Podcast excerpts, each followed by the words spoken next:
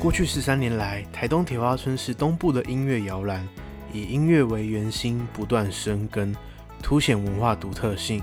除了让原本因台铁旧站迁移而荒烟蔓草的铁花路绽放了无限魅力，但终究敌不过现实挑战及疫情影响，于二零二三年底结束营运。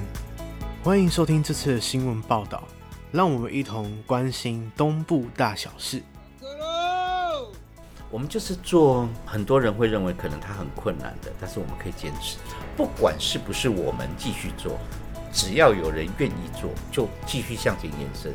铁花村企划总监汪志补也盼望着未来能有下一个以原住民歌手为主要展演空间的音乐平台出现，就变成所谓的外面的人会来台东的时候，一个晚上一定会来的一个地点。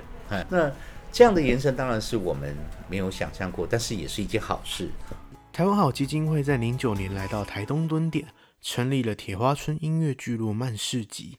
用音乐诉说着台东的故事，一位在地的原住民音乐人打造一个音乐平台。我们一年大概平均表演的场次节目大概会有两百二十到两百五十场不等，里面大概有将近七成五以上，近八成都是所谓的在地音乐。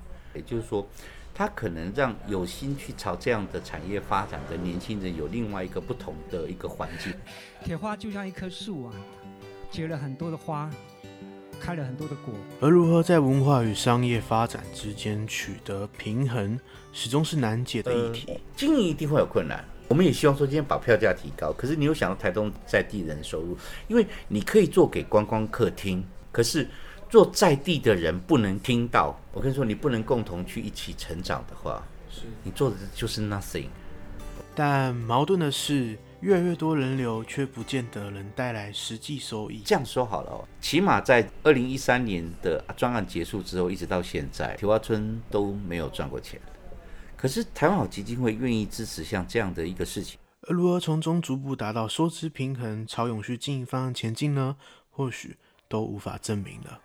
在这些停驻与移动的轨迹，铁花村的旅程暂告一段落，而它像是海洋，承载着无数音乐人的故事。寻梦跟实践的过程，它就有可能出来。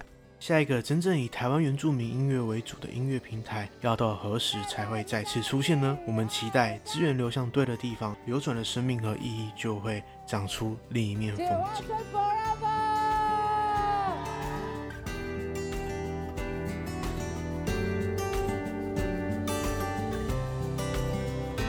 感谢您的收听，我是永红，我们下次见，拜拜。